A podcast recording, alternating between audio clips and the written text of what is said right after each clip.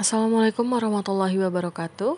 Uh, bertemu lagi dengan uh, Ibu dalam pembelajaran dalam pembelajaran prakarya dan kewirausahaan. Um, sebelum kita mulai pembelajaran hari ini, alangkah baiknya kita berdoa terlebih dahulu agar dimudahkan dalam penerimaan materinya. Berdoa dimulai.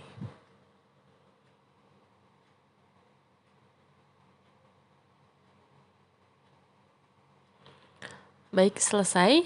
Untuk hari ini, uh, kita materi dulu ya. Uh, kita melanjutkan materi. Uh, akan ada dua materi, yaitu adalah media promosi dan penjualan sistem konsinyasi. Oke, okay? baik. Jadi uh, untuk materi pertama ya, untuk media promosi uh, produk kerajinan untuk pasar global, ya itu ada dua media, ya media online dan offline.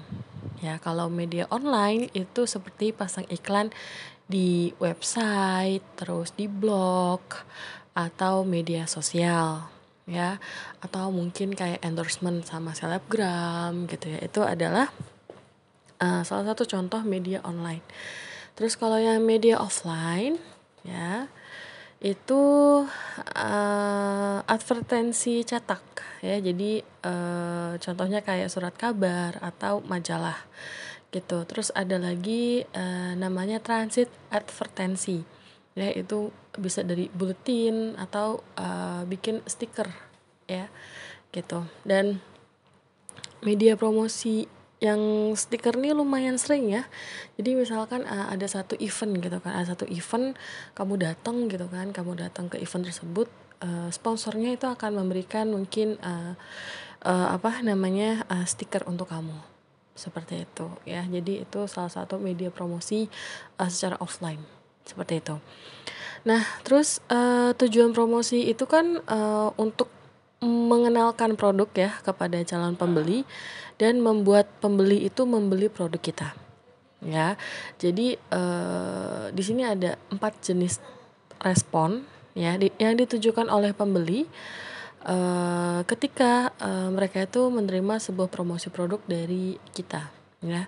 Jadi respon yang pertama itu ada perhatian atau attention ya. Jadi attention itu kayak perhatian kayak misalkan uh, rame-rame nih ya kan rame-rame terus uh, atau gini misalnya ada sale gitu kan sale 50% gitu kan terus kayak kita kan apalagi wanita gitu kan melihat sale itu kan langsung wah sale nih gitu kan.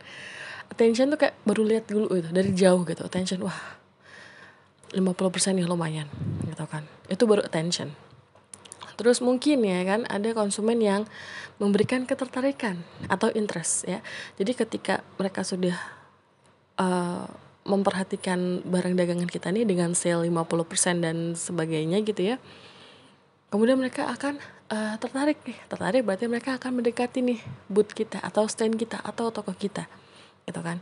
Mereka akan jalan ke uh, stand atau booth ataupun toko kita gitu kan. Mereka lihat-lihat gitu. Itu tertarik. Oke, okay? atau interest. Nah, kemudian uh, setelah itu konsumen ada juga yang uh, memberikan respon uh, ingin ingin membeli gitu ya atau di sini bahasa Inggrisnya adalah desire. Oke, okay, jadi uh, ketika sudah membeli nih, eh membeli ketika sudah uh, melihat-lihat nih kan, uh, udah tertarik gitu kan. Ah, ingin membeli itu kayak contohnya kayak dilihat banget terus kayak lihat harganya terus kemudian uh, di dipakai gitu kan. Kalau misalkan baju gitu tapi kalau misalkan barang tuh kayak yang udah dibawa-bawa tuh ke mana-mana itu barangnya. Sambil lihat-lihat barang yang lain. Ya itu adalah keinginan. Oke keinginan untuk membeli gitu kan. Ada ada uh, apa namanya ada uh, dari dirinya tuh ya bawa-bawa gitu. Karena nanti kan akan uh, dibeli gitu kan. Akan kekasih untuk membeli gitu. Nah ketika uh, sudah berkeinginan untuk membeli maka mereka akan ke kasir kan. Oke? Okay? nah ketika membayar atau ketika ke kasir itu disebut dengan uh, tindakan dari konsumen. Oke? Okay? itu adalah respon tindakan dari konsumen ya atau actionnya yaitu membeli dong gitu oke okay? nah itu dari beberapa contoh respon yang bisa diberikan oleh para uh, konsumen gitu. Nah, kita sebagai uh, produsen ya atau wirausahawan nih itu harus berpikir sampai dengan uh, gimana caranya konsumen itu beli barang kita gitu ya otomatis gini ketika kamu sudah menjalankan produk eh menjalankan sudah memproduksi produk yang berkualitas ya kan? Harganya itu terjangkau atau setidaknya memang cocok gitu dengan kualitas barangmu ya. Dan uh, lokasi tokomu sudah baik atau sudah strategis ya kan? Yang paling me, salah satu uh, tiang dari usahamu itu adalah promosinya gitu. Bagaimana caranya kita membuat promosi yang menarik gitu. Kalau misalkan kalian bisa membuat satu flyer yang menarik ya kan itu bisa kalian bagikan gitu kan. Atau mungkin kamu bisa uh, endorsement dari seleb ke selebgram atau influencer gitu kan. Atau mungkin kamu bahkan memilih uh, untuk mengiklankan produk kamu itu di televisi atau YouTube ya kan. Ya itu. Jadi uh, gimana caranya kamu bisa bikin konten promosi yang menarik itu memang butuh kreativitas seperti itu oke okay? Nah, untuk uh, materi selanjutnya yang kedua itu adalah penjualan sistem konsinyasi. Ya, uh, jadi sistem konsinyasi itu adalah uh, kita sebagai wirausahawan itu menitipkan barang atau produk kita di uh, tempat atau toko orang lain ya dengan status kepemilikan barang tetap menjadi milik kita ya sampai oh sorry uh, kepemilikan barang itu tetap menjadi eh benar uh, pemil kepemilikan barang itu tetap menjadi milik kita sampai barang tersebut telah terjual. Oke. Okay. Jadi uh, di semester satu sudah dijelaskan ya bahwa sistem konsinyasi itu uh, butuh perjanjian, gitu ya, butuh perjanjian bahwa uh, ini uh, contohnya nih ya, contohnya misalkan uh, ibu nitipin barang ke ke si A gitu kan. Uh, saya mau nitipkan barang nih uh, tolong dijualkan ya. Nanti untuk pembagian uh, keuntungannya boleh 70 30 ya. 70 nya uh, untuk kita 30 nya buat dia ya kan. Atau mungkin uh, ibu sudah mematokkan harga dari ibu misalkan 10 ribu gitu kan. Terserah dia mau ngambil keuntungan berapa. Ah, itu sistem konsinyasi gitu. Oke terus uh, sistem konsinyasi ini kan punya beberapa kekurangan dan kelebihan ya. Gitu. Dan itu sudah ibu jelaskan juga di semester sebelumnya. Dan kemudian uh, konsinyasi itu juga uh, salah satu cara ya untuk kita uh, memperluas uh, jangkauan pasaran kita ya. Yang dapat dijamin oleh produsen atau pengusahanya, pabrikan atau distributor ya. Terutama apabila ya satu ya, barang-barang yang bersangkutan baru diperkenalkan, permintaan produk tidak menentu dan belum terkenal. Kedua, penjualan pada masa-masa yang lalu dengan melalui dealer tidak menguntungkan. Ketiga, harga barang menjadi mahal dan membutuhkan investasi yang cukup besar bagi pihak dealer apabila ia harus membeli barang-barang yang bersangkutan. Jadi, uh, sistem konsinyasi ini bisa uh, ah cocok ya sorry. Cocok ya. Uh, sistem konsentrasi ini cocok untuk eh, barang-barang yang baru diperkenalkan. Oke okay, atau untuk wirausahawan baru. Gitu. Uh, atau yang kedua juga bisa menguntungkan apabila kamu sudah menitipkan ke toko yang lain ternyata tidak baik uh, penjualannya gitu kan. Kamu bisa uh, uh, apa namanya menitipkan ke tempat lain gitu. Kemudian um, untuk sistem konsinyasi ini ya, uh, itu menguntungkan kedua belah pihak ya. Bagi penjual yang menitipkan barang dagangannya, berarti produsen atau wirausahawannya, uh, itu dia hanya perlu menitipkan saja ya. Dan tokonya atau uh, ya toko yang kita perjanjian konsinyasi ini ya, yang akan memasarkan produk nih gitu. Sedangkan bagi pemilik toko, mereka untung ya karena bisa menjual barang dagangan tanpa modal dan mendapatkan hasil keuntungan dari hasil penjualannya kalaupun barang rusak atau tidak laku si pemilik toko ini tidak uh, bertanggung jawab atas barang tersebut gitu jadi uh, untuk bagi kita uh, produsennya atau wirausahawannya itu uh, mempunyai kekurangan kalau misalkan barang yang gak laku ya maka kita akan rugi. Seperti itu. Tapi kalau misalkan untuk pemilik tokonya itu tidak akan rugi ya. Karena kan ya dia hanya dititipkan gitu. Kalau nggak laku ya udah gitu. Yang rugi ya si pemilik barangnya seperti itu. Nah eh, kekurangan dari sistem konsinyasi nih ya itu yang pertama itu adalah eh, modal terlalu lama tertimbun pada barang yang diperdagangkan gitu. Jadi kalau eh, kekurangannya modal yang uh, produsen punya gitu ya. Produsen punya itu uh, tertimbun itu maksudnya kayak kalau misalkan kita nitip ya ini kan kerajinan ya. Kalau misalkan kita nitip kerajinan kita di satu toko gitu kan ya itu akan lama gitu. Uh, balik ke kita yang lagi duitnya gitu loh. Karena bisa jadi kan gini kan nggak sem nggak setiap hari uh, si toko yang kita titipin ini ngasih duit ke kita gitu. Paling kayak sebulan sekali ya kan? Atau misalkan penjualan sudah 10 piece maka duitnya dibalikin ke kita ya kayak gitu. Ya jadi uh, modal kita sebagai uh, modal kita untuk membuat produk uh, lagi itu ya tertimbun di uh, barang yang diperdagangkan di toko itu gitu.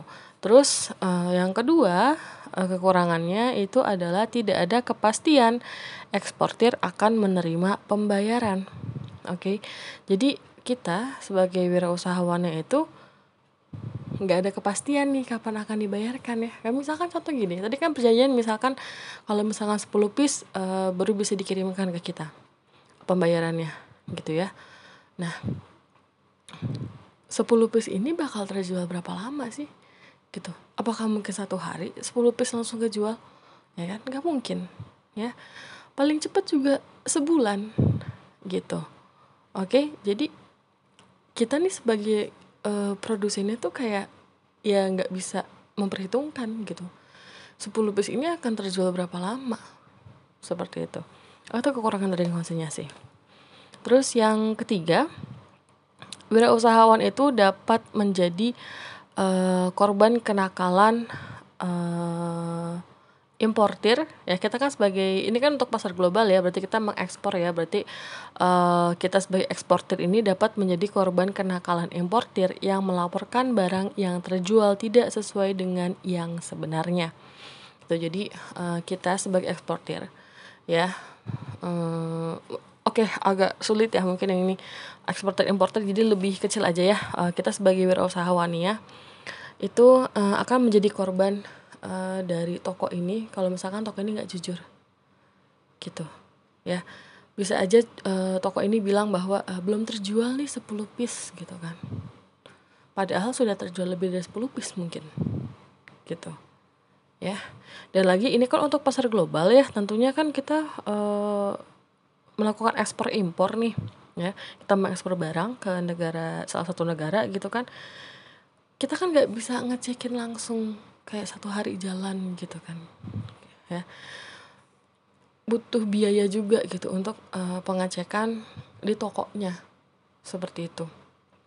Nah makanya uh, ini menjadi salah satu kekurangan sistem konsinyasi ya.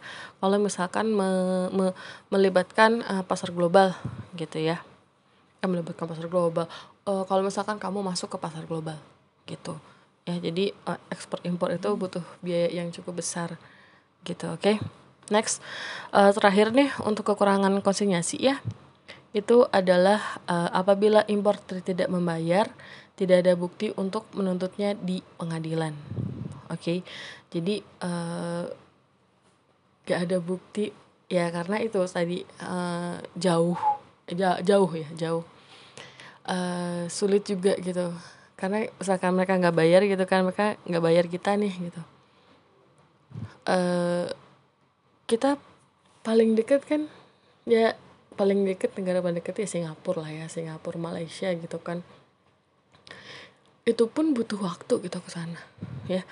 Dan uh, bisa saja ketika uh, terjadi tidak ada pembayaran uh, dari importir gitu ya itu bisa aja. Uh, mereka mungkin kayak menghilangkan bukti-bukti gitu kan karena butuh waktu yang lama kita untuk datang ke toko yang kita titipkan.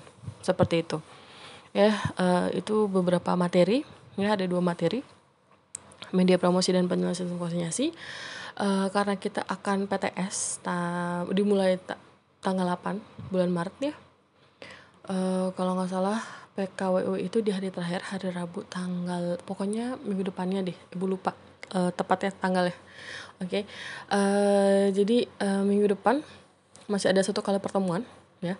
Kita akan mereview oke okay, mereview uh, materi untuk bab yang kerajinan ini ya.